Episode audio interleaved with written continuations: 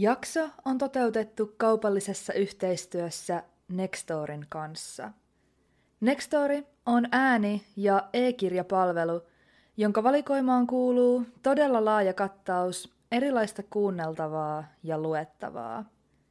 Viimeisimpänä mä itse olen kuunnellut Petri Rainialan teoksen Totuuden jäljillä avain poliisin salaisiin kuulustelumenetelmiin.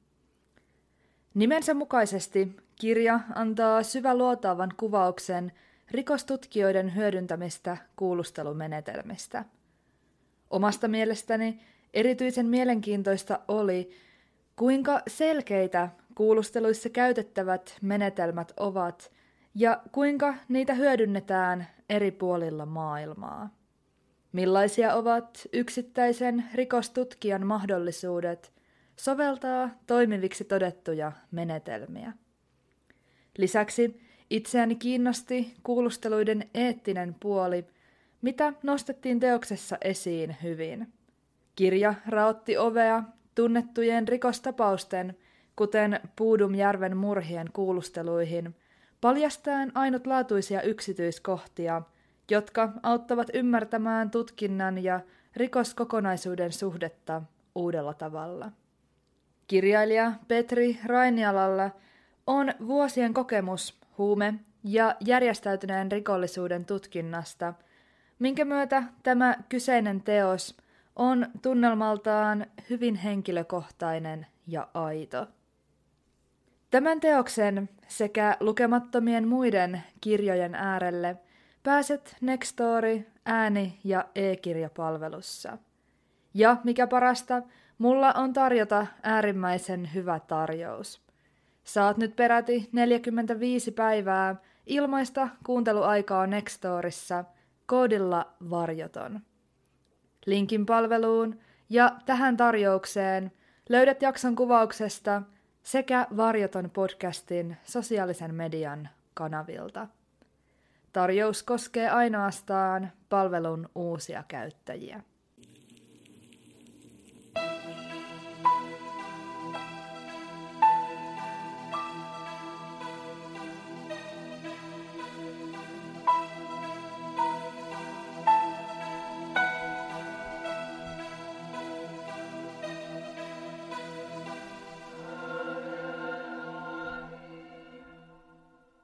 Oikein lämpimästi tervetuloa Varjoton podcastin uuden jakson ja sen myötä kolmannen tuotantokauden pariin. Mahtavaa, että oot löytänyt tänne. Varjoton on podcast, joka käsittelee tosi elämän rikostapauksia sekä erilaisia mysteerejä läheltä ja kaukaa. Jaksot ilmestyvät joka toinen sunnuntai ja niitä voit kuunnella yleisimmistä podcast-palveluista. Tavoitteena on lähestyä aihetta kuin aihetta avoimesti ja nimenmukaisesti jättämättä mitään puolta varjoon. Ennen jakson pariin siirtymistä pieni ilmoitusluontoinen asia. Kuten olen sosiaalisen median alustoilla jo paljastanutkin, Varjoton podcastin alkava kolmas kausi tuo mukanaan erään merkittävän uudistuksen. Tästä eteenpäin, ainakin kolmannen tuotantokauden ajan, käsittelyssä on erilaisten mysteerien ohella selvitettyjä ratkaisun saaneita tapauksia. Olen kahden ensimmäisen kauden aikana vastaanottanut runsaan määrän jaksotoiveita ratkaistuista tapauksista, joten nyt on aika päästää myös niitä valokeilaan. Tämänkertaisessa jaksossa käsittelyssä on yhdysvaltalaista pikkukaupunkia syvästi järkyttänyt murhatapaus 1980-luvun lopulta. Tämä tapaus on kokonaisuudessaan todella rankka ja pitää sisällään käsittämättömän määrän vaikeasti sulatettavia yksityiskohtia. Yhtään mitään muuta tapausta vähättelemättä – Juuri tämä kyseinen tapaus aiheutti itselleni kerta toisensa jälkeen ihan fyysisen pahan olon tunteen.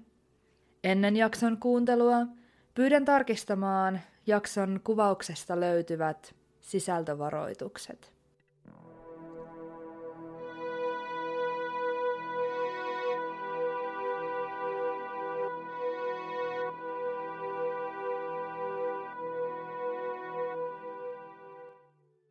Tapahtumat kuljettavat meidät Kirtlandin pikkukaupunkiin, Leikin piirikuntaan, Ohion osavaltioon, Yhdysvaltoihin. Kaupunki on pienestä koostaan ja vähäisestä asukasmäärästään huolimatta verrattain tunnettu. Siellä sijaitsee ikoniseksi uskon symboliksi koettu vuonna 1836 valmistunut Kirtlandin temppeli. Kyseessä on myöhempien aikojen pyhien liikkeen, toisin sanoen mormonikirkon, ensimmäinen temppeli, mikä tekee siitä erittäin merkittävän paikan kyseiseen uskoon kuuluvien keskuudessa. Kirtlandia on kuvailtu paikaksi, jossa viimeisenä odottaisi tapahtuvan mitään pahaa. Idylliseen maisemaan ei yksinkertaisesti mahdu rikollisuutta, korkeintaan satunnaisia ryöstöjä tai väkivaltaisiksi äityneitä baari-iltoja. Vuonna 1989 kaikki tämä sai kuitenkin täyskäänteen. Elettiin uuden vuoden aattoa vuonna 1989. Kylmä ja sumuinen ilta alkoi hämärtyä, kun Kirtlandin paikallispoliisi vastaanotti kohtalokkaan puhelun. Soittaja oli Kansas Cityn lainvalvontavirasto ATF, joka välitti tiedon Kirtlandin laitamilla Chardon Roadilla sijaitsevan maatilan alueelle haudatuista viidestä ruumiista. Ruumiiden kerrottiin löytyvän tilalla sijaitsevasta ladosta, josta ATF faksasi paikallispoliisille käsin piirretyn pohjapiirroksen. Piirroksessa ruumiiden sijainniksi oli merkitty ladon koilliskulma. Tiedosta järkyttyneet poliisit suuntasivat kohti maatilaa ja sen tiluksilla sijaitsevaa latoa.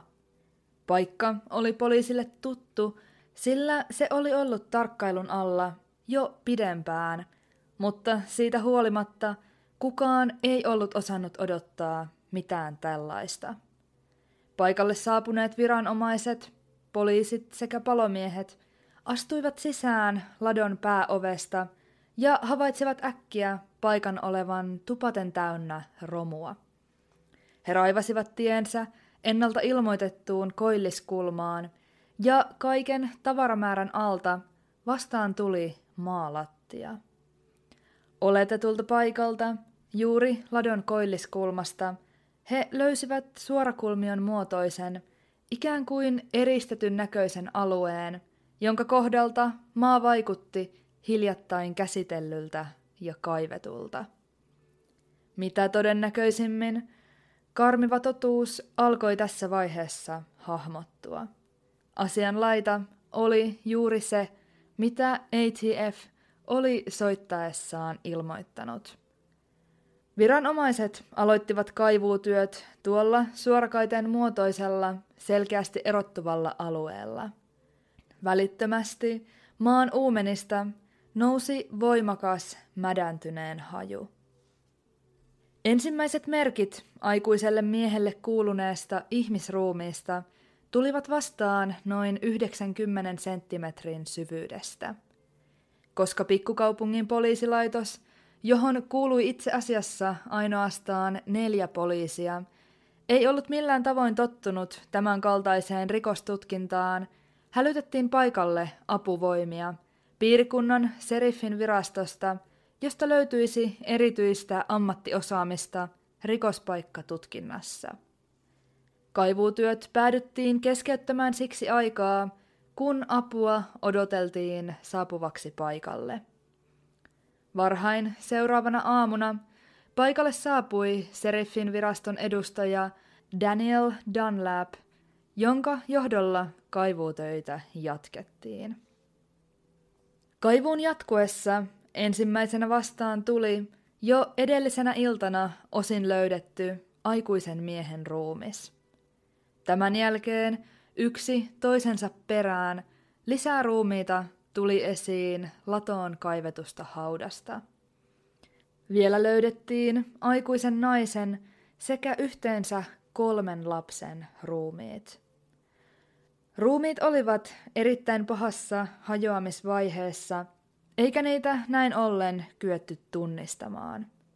Oli selvää, että ruumiit olivat olleet pitkän ajan kalkkikiven peitossa, mikä oli edes auttanut niiden hajoamisprosessia. Jokaisen ruumiin kädet ja jalat oli sidottu yhteen ilmastointiteipillä, jota löytyi myös kaikkien viiden kasvoilta. Tapausta tutkivat viranomaiset saivat ruumiit tunnistettua lopulta Leikin piirikunnan lääkäreiltä sekä hammaslääkäreiltä saatujen potilastietojen perusteella. Kyseessä oli viisihenkinen Averyn perhe, joka oli melko hiljattain muuttanut vuokrattavaan omakotitaloon Kirtlandin alueelle Missourista. Perheeseen kuului isä Dennis, hänen vaimonsa Cheryl sekä parin kolme lasta, tapahtumien aikaan 15-vuotias Trina, 13-vuotias Becky sekä 6-vuotias Karen. Perhettä on kuvailtu ensivaikutelmaltaan hyvin tavanomaiseksi amerikkalaiseksi perheeksi, ehkä hieman tavanomaista voimakkaammin eristäytyväksi ja omissa oloissaan viihtyväksi. He olivat elintasoltaan keskiluokkaisia, joskaan käsitykseni mukaan perheen vanhemmat eivät Kirtlandissa asuessaan käyneet töissä.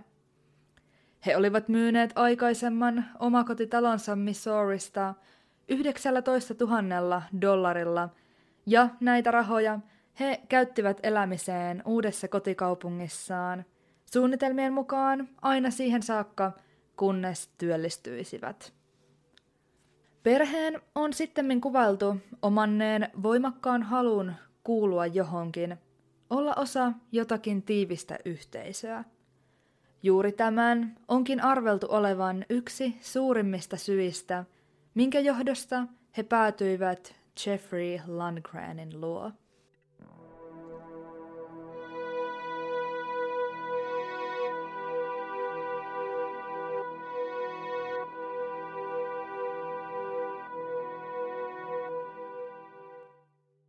Vuonna 1950 syntynyt Jeffrey Lundgren, joka tunnetaan paremmin lyhennetyllä nimellään Jeff, oli hyvätuloisen kaksilapsisen perheen vanhempi poika. Hän vietti lapsuutensa Missourissa, kotikaupungissaan Independenceissa, saaden hyvin tiukan mormonikirkon oppeja noudattelevan uskonnollisen kasvatuksen. Nuoruudessaan Jeff oli urheilullinen, joskin asenteeltaan melko ylimieliseksi kuvailtu. Käytyään lukion, Jeff pyrki opiskelemaan Missourin yliopistoon, jossa tapasi tulevan vaimonsa vuonna 1951 syntyneen Alison, niin ikään uskonnollisen perheen kasvatin. Jo yliopistoaikoina parin suhdetta on kuvailtu hyvin omituiseksi. Jeff oli äärimmäisen kontrolloiva tyttöystävänsä kohtaan. Hän ei antanut Alison juuri liikkua kampusalueella yksin ja muun muassa vaati saada aina edellisenä iltana etukäteen tietää, millaiset vaatteet Alice oli suunnitellut pukevansa ylleen seuraavana päivänä. Jeff ei koskaan käynyt omilla oppitunneillaan, vaan saattoi Alison tämän tunneille ja jäi koko tunniksi odottelemaan huoneen ulkopuolelle ja kurkkimaan sisään luokkahuoneeseen tai luentosaliin. Vain viikon tapailun jälkeen Jeff kosi Alicea. Pari ei kuitenkaan voinut avioitua vielä tuolloin, sillä he olivat lain mukaan liian nuoria. He olisivat tarvinneet erityisluvan Jeffin vanhemmilta, ja oli ilmiselvää, etteivät he sellaista tulisi saamaan. Niinpä pari teki lupauksen naimisiin menosta, joka koittaisi heti, kun siihen tulisi lainvoimainen mahdollisuus.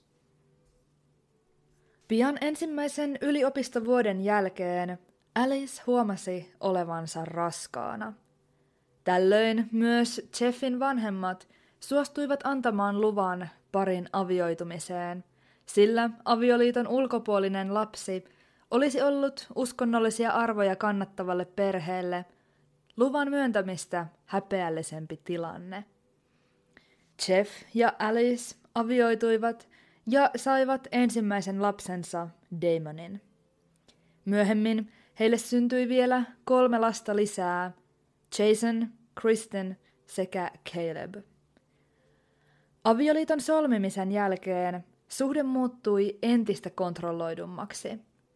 Jeff ei antanut Alisen vastata enää lainkaan perheen rahan käyttöön liittyvistä asioista. Alice ei saanut edes tietää, kuinka paljon pankkitilillä oli rahaa. Suhde tuntui pohjautuvan valheisiin ja salailuun.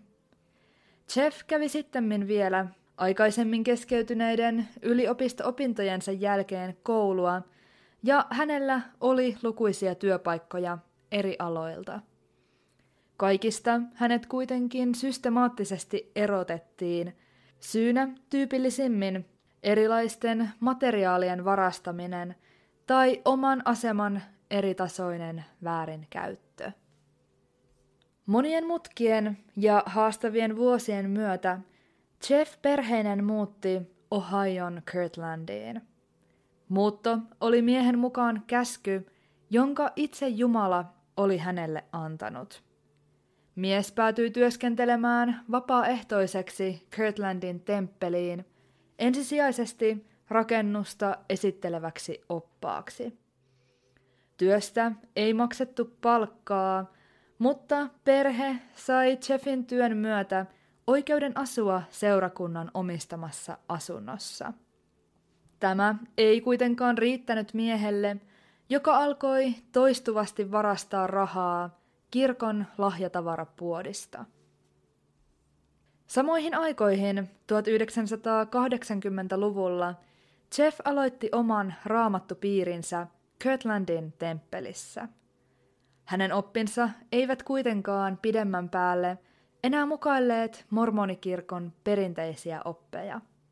Erään kyseisen seurakunnan jäsenen mukaan Jeffin opit olivat täynnä vihaa ja pelottelua.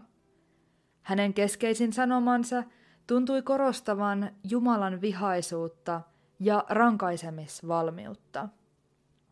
Tämän kaltaisen arvopohjan katsottiin häpäisevän rauhaa rakastavan kirkon mainetta. Samoihin aikoihin kirkolta havaittiin puuttuvan merkittäviä summia rahaa, mikä oli ikään kuin viimeinen pisara. Jeff savustettiin ulos seurakunnasta. Käsitykseni mukaan hänelle annettiin mahdollisuus lähteä vapaaehtoisesti, jolloin viranomaisiin ei oltaisi yhteydessä kadonneiden rahojen osalta. Jeff itse koki olevansa profeetta. Näin ollen mies järkyttyi ja loukkaantui verisesti seurakunnasta erottamisen johdosta. Miehen erottaminen kävi seurakunnalle tietyllä tapaa tuossa vaiheessa kalliiksi, sillä hänen mukanaan lähti yhteensä noin 30 jäsentä, Averyn perhe mukaan lukien. Tämä Jeffiä seuraava katkeroitunut joukko perusti kultin, jonka johtohahmoksi profeetaksi itsensä nimittänyt Jeff astui. Tässä vaiheessa saattaa herätä ajatus, miksi niin moni oli valmis jättämään varmasti itselleen hyvin suuressa merkityksessä olevan seurakunnan seuratakseen vain yhtä henkilöä. Jeff oli äärimmäisen taitava manipuloija ja hän sai tilanteen näyttämään erittäin epäedulliselta kirkon sekä seurakunnan kannalta. Eräskin Jeffiä tuossa vaiheessa seurannut henkilö on jälkikäteen kertonut tilanteen näyttäytyneen hänelle siten, että kirkko oli vieraantumassa Kristuksesta ja koko seurakunta oli rappiolla. He kokivat tarvitsevansa profeettaa, joka johdattaisi heidät epätoivoiset pois synnistä takaisin uskon tielle. Ja tämän profeetan uskottiin olevan Jeffrey Lundgren.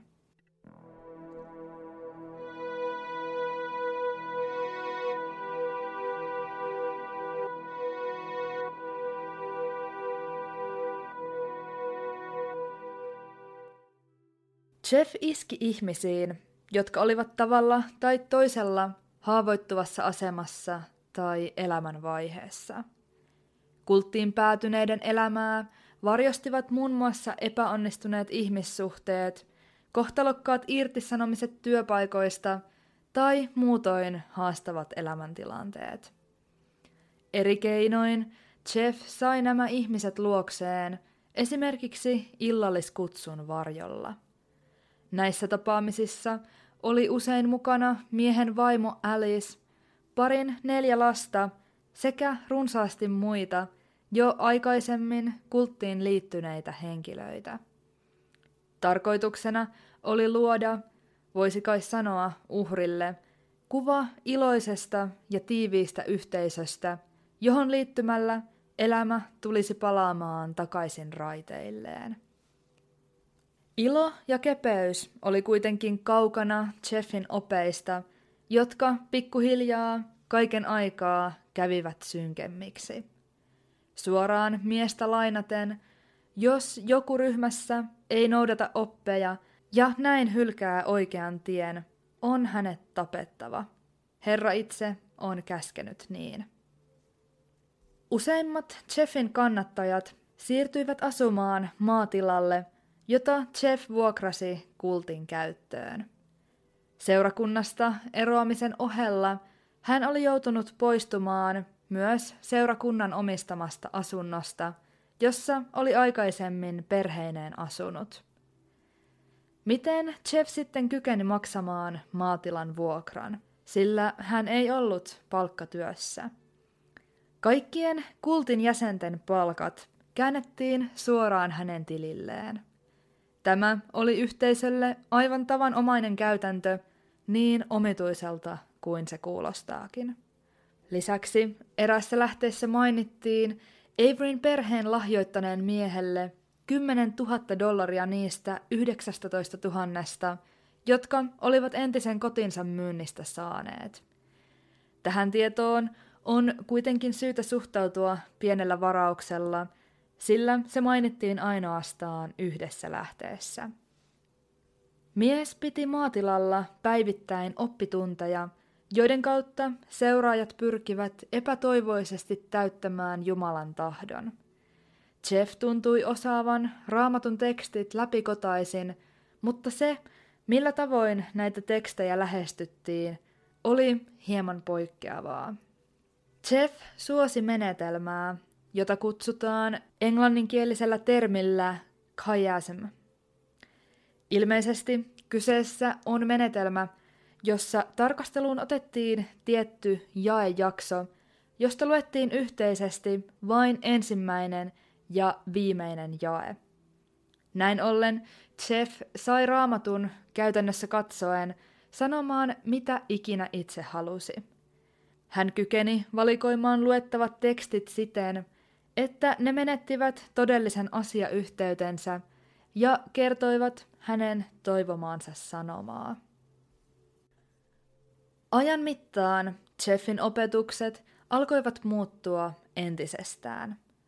Jos ne olivat jo ennen seurakunnasta erottamista sisältäneet liiallisen määrän vihaa, oltiin nyt saavuttamassa jotakin aivan ennennäkemätöntä. Eräänä iltana Jeff alkoi puhua sotataidoista. Pian hänen suunnitelmansa alkoi valjeta. Jeff halusi kostaa seurakunnalle, miehen omia sanoja lainaten, aidon profeetan vähättelyn. Tarkoituksena oli väkivaltaisesti vallata Kirtlandin temppeli. Alun perin 3. toukokuuta vuonna 1988 toteutettavaksi ajateltua suunnitelmaa varten Jeff oli kerännyt runsaan määrän aseita ja hän alkoi antaa kultin miespuolisille jäsenille puoli sotilaalliseksi kuvaltua koulutusta, tulevaa hyökkäystä tai kuten mies itse asian ilmaisi, temppelin pelastusta varten. Huhtikuun loppupuolella vuonna 1988 paikallispoliisissa työskennellyt Ron Andelsek sai puhelun Jeffin asuttaman maatilan naapuritalosta. Mitä ilmeisimmin maatilalta oli karannut hanhia, jotka olivat nyt vapaana naapureiden pihassa. Mikäli ymmärsin oikein, soittaja oli havainnut maatilalla oleilevan jatkuvasti runsaan määrän ihmisiä ja epäili siellä toimivan jonkinlaisen kultin. Oletan tämän toimineen syynä sille, että hän otti hanhista yhteyttä ennemmin poliisiin kuin suoraan naapureihinsa. Poliisi Andelsek suuntasi soiton myötä Jeffin tilalle. Koputettaessa maatalon oven avasi Jeffin vaimo Alice, jolle poliisi kertoi hanhista tulleesta valituksesta. Nainen ilmoitti hanhien kuuluvan heidän vuokranantajalleen, jolle kuitenkin lupasi välittää tiedon tästä valituksesta. Andelsekin tehdessä lähtöä havaitsi hän Jeffin tuijottavan häntä kohden intensiivisesti ladon kulmalta. Mies ei sanonut tai tehnyt mitään. Seisoi vain ja tuijotti. Poliisille tuli tunne, ettei kaikki ollut aivan kunnossa. Jotakin oli tekeillä. Karkuteilla olevista hanhista soittaneen naisen maininnat tilalla toimivasta kultista palasivat vahvoina miehen mieleen. Lähipäivinä ja viikkoina Andelsek ei saanut mahdollisesti maatilalla toimivaa kulttia pois mielestään. Hän oli hyvin huolissaan siitä, mitä tilalla todella oli meneillään. Koska minkäänlaista varmuutta yhtään mistään ei kuitenkaan ollut, alkoi poliisi omatoimisesti tarkkailla maatilaa. Tämä tarkkailu ei tuottanut tulosta, kaikki vaikutti olevan kohdillaan. Tilalla toki parveili runsaasti ihmisiä, joiden toiminta vaikutti kuitenkin kaikin puolin tavalliselle.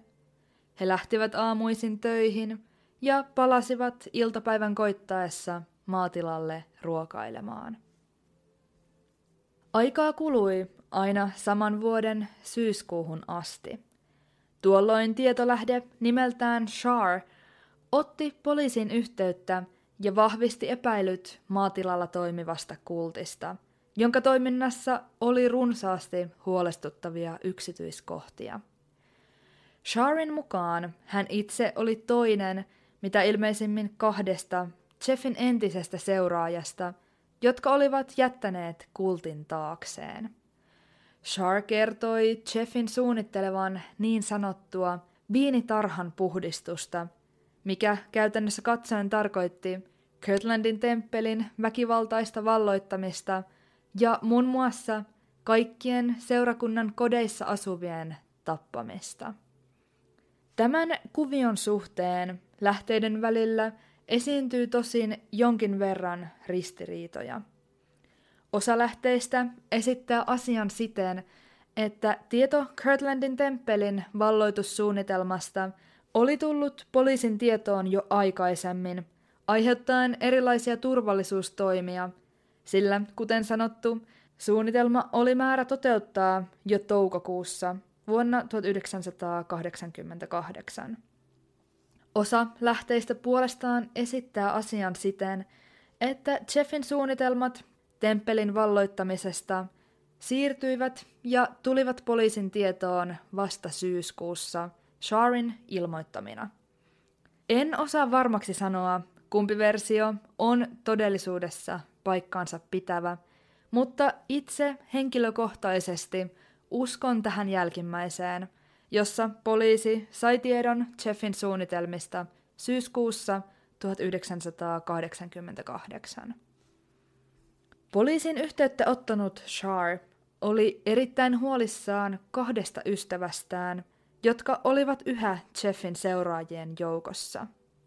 Juuri tämä huoli omista ystävistään sai naisen ottamaan yhteyttä poliisiin siinä toivossa, että virkavalta olisi kykenevä pelastamaan heidät ennen kuin olisi liian myöhäistä. Sharin yhteydenoton myötä Kirtlandin paikallispoliisi esitti virka-apupyynnön FBIlle, jonka agentti saapui paikalle parin päivän kuluessa. Meneillään oleva tilanne selitettiin agentille, jonka määräyksestä maatilalla asuvia henkilöitä päätettiin kuulustella. Paikalle meni yhteensä reilun 20 hengen viranomaisjoukko, jonka voimin tavoitteena oli löytää syy pidätysten toteuttamiseen. Kultin jäseniä kuulusteltiin toisistaan erillään, mutta tehokkaasta viranomaistoiminnasta huolimatta minkäänlaisia vastauksia ei saatu.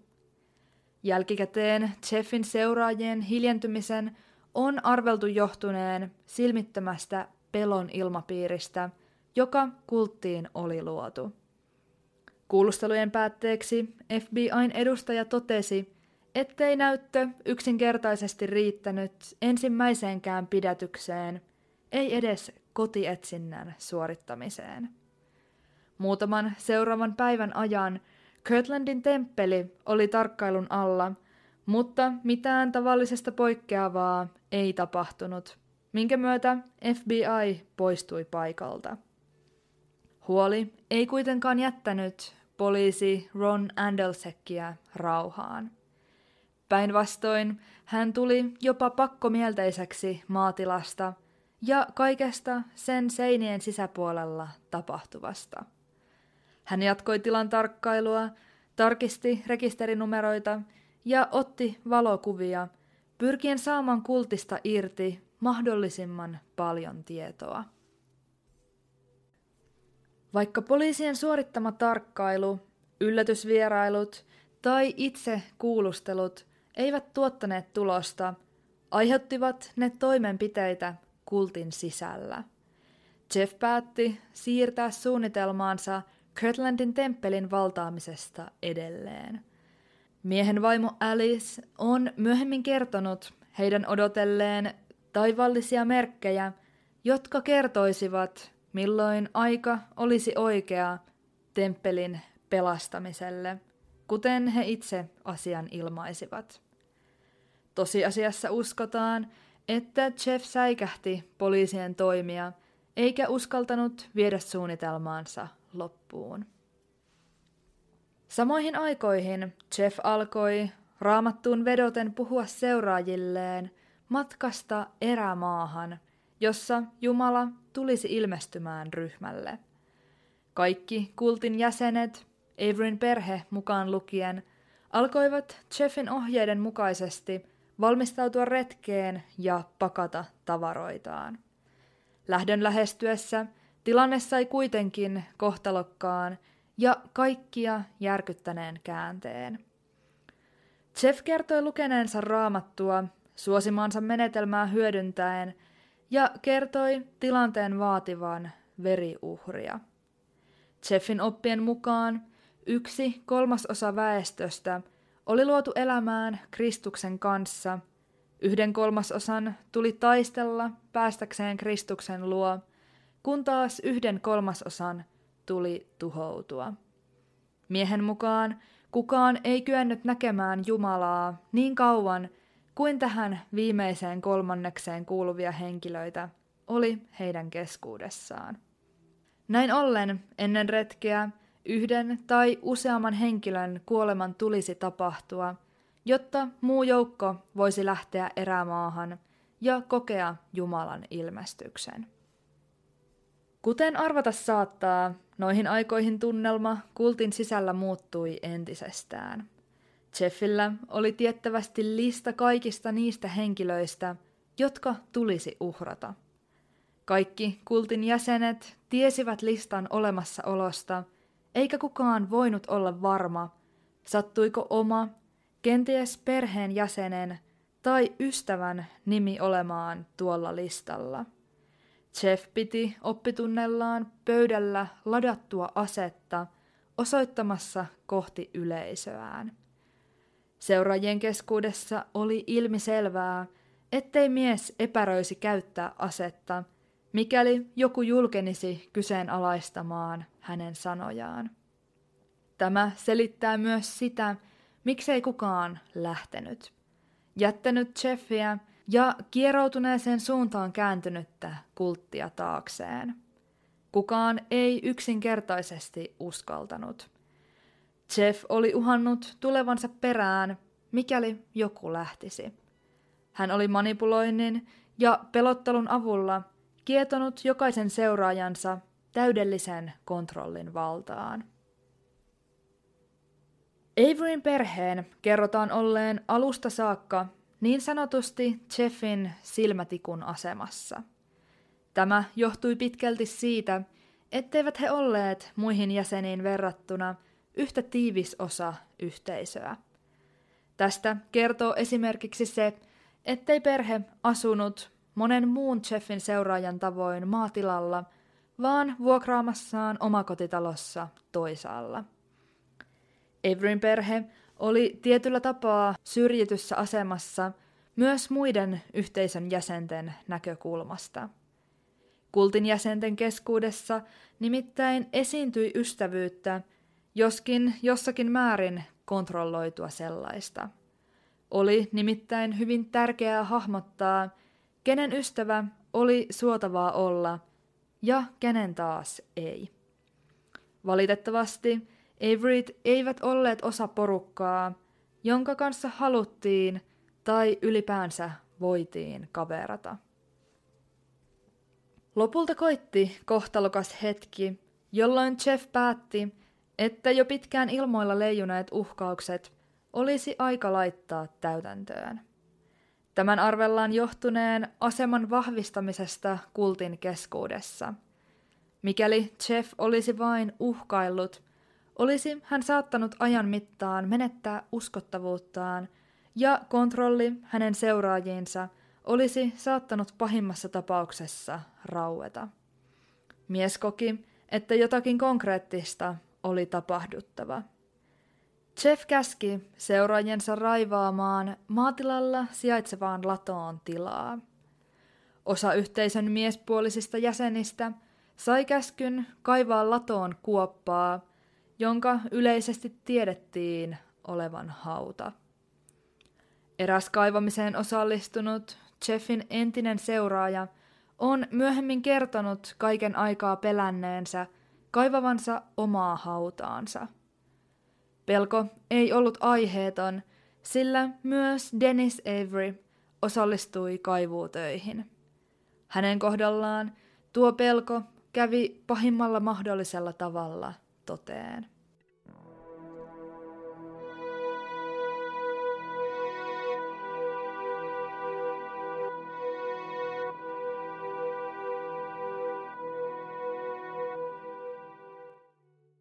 Sinä iltana 17. huhtikuuta vuonna 1989 Jeff halusi kaikkien illallistavan ja viettävän aikaa yhdessä. Miehen sanojen mukaan tilalla oli verenpunainen sumu. Näiden sanojen johdosta tunnelma illallisella oli pelokas.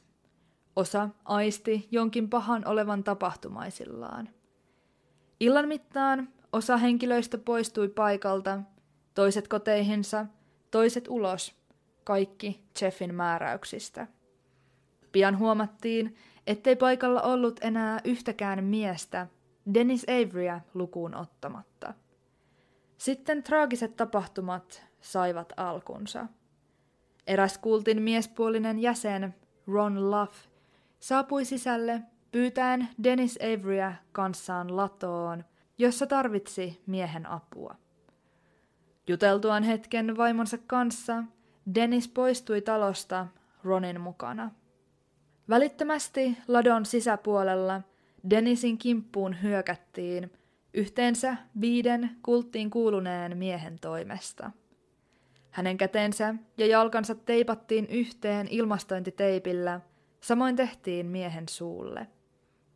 Hyökkäykseen osallistuneet kaksi miestä kantoivat Dennisin ladon koilliskulmassa sijainneelle kuopalle, jonka reunalla Jeff Lundgren seisoi, kädessään 45 kaliberin automaattipistooli. Dennisin kimppuun hyökänneet miehet pakenivat juosten paikalta. Ladon ovelle päästyään he kuulivat moottorisahan äänen. Moottorisahan, jonka äänellä oli tarkoitus peittää aseen laukaisu. Ääni ei peittynyt. Laukaisu kantautui hyytävän selkeänä miesten korviin. Dennis oli kuollut, eikä tilanne ollut vielä läheskään ohi. Ron Luff palasi maatalon sisälle pyytäen tällä kertaa Cheryl Averya mukaansa latoon, jossa kertoi hänen aviomiehensä tarvitsevan naisen apua. Sama kaava toistui. Cheryl sidottiin ja kannettiin kuopalle, jossa makasi hänen eloton aviomiehensä. Hyökkäjien pakeneminen, moottorisahan ääni ja laukaus. Aikaa kului ja jälleen Ron palasi taloon, tällä kertaa hakemaan perheen vanhinta tytärtä Trinaa. Ron on myöhemmin kuulusteluissa kertonut toimineensa lasten kohdalla eri tavoin. Hän ei halunnut lasten tietävän, mitä olisi vastassa. Siksi mies ehdotti Trinalle latoon päästyään, tahtoisiko tämä leikkiä. Tuolloin Jeff tähtäsi ja ampui. Jälleen kerran Ron palasi taloon, haki sieltä keskimmäisen lapsen Beckin, vei tämän latoon leikkimään ja antoi Jeffin ampua. Viimeisenä mies haki talosta Averyn nuorimman lapsen Karenin, kantoi tämän latoon reppuselässään ja poistui rakennuksesta aseen laukaisun äänen saattelemana. Hetkeä myöhemmin Jeff saapui sisälle taloon tokaisten. Se on tehty. Huhtikuun 18. päivä vuonna 1989 poliisi Andelsek meni maatilalle.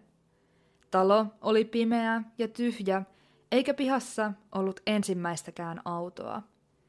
Vaikutti siltä, että kultti oli hylännyt paikan, eikä takaisin paluu ollut aikeissa. Kultti oli kadonnut Kirtlandista kuin savuna ilmaan. Joukko oli Jeffin johdolla lähtenyt toteuttamaan retkeään erämaahan, päätyen lopulta Länsi-Virginian hiilikaivosalueelle.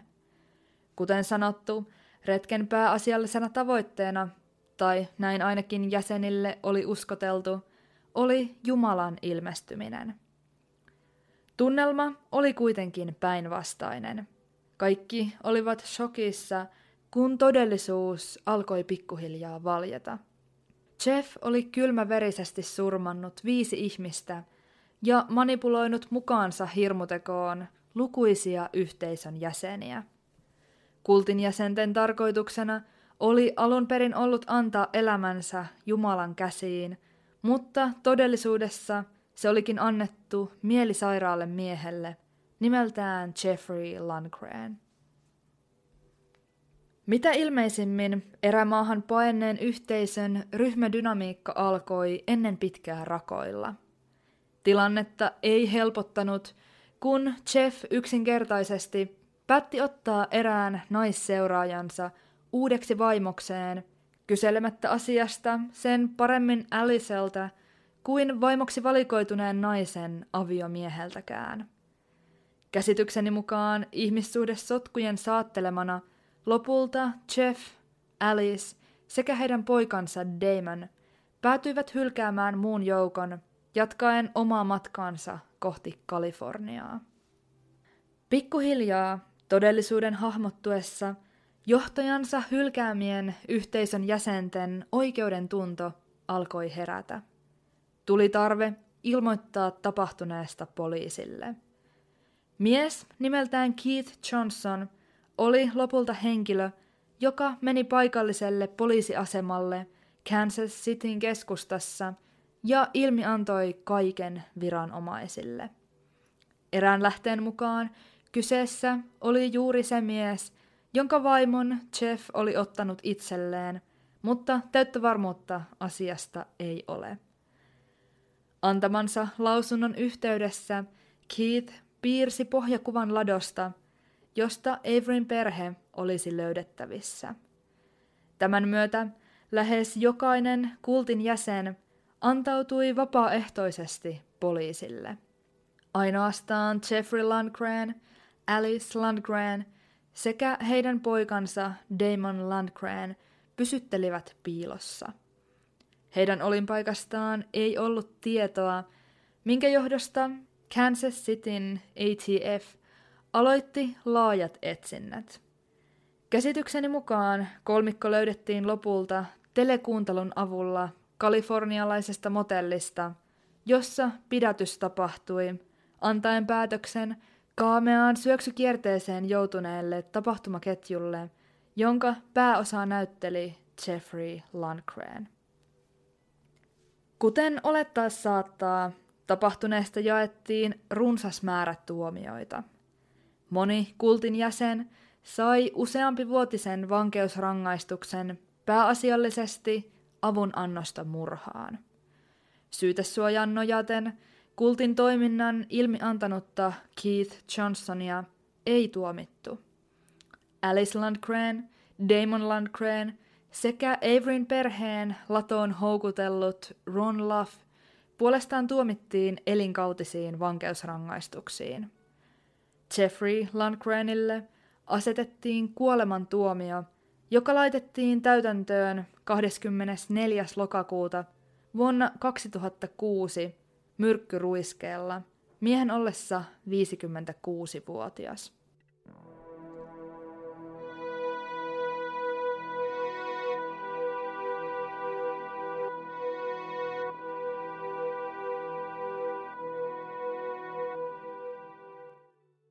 Kuten on varmasti arvattavissa ja täysin ymmärrettävissä, Kirtlandin pikkukaupungin yhteisöltä kesti erittäin pitkään toipua tapahtuneesta.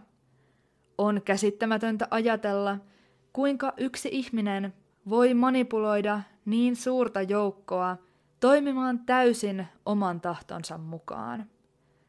Keith Johnson on sittemmin todennut, ettei olisi koskaan uskonut voivansa päätyä osaksi kulttia, mutta lopulta siihen luisuminen tapahtui erittäin helposti. Kun ihminen on riittävän paha, kykenee hän ottamaan hyödyn toisen ihmisen haasteista.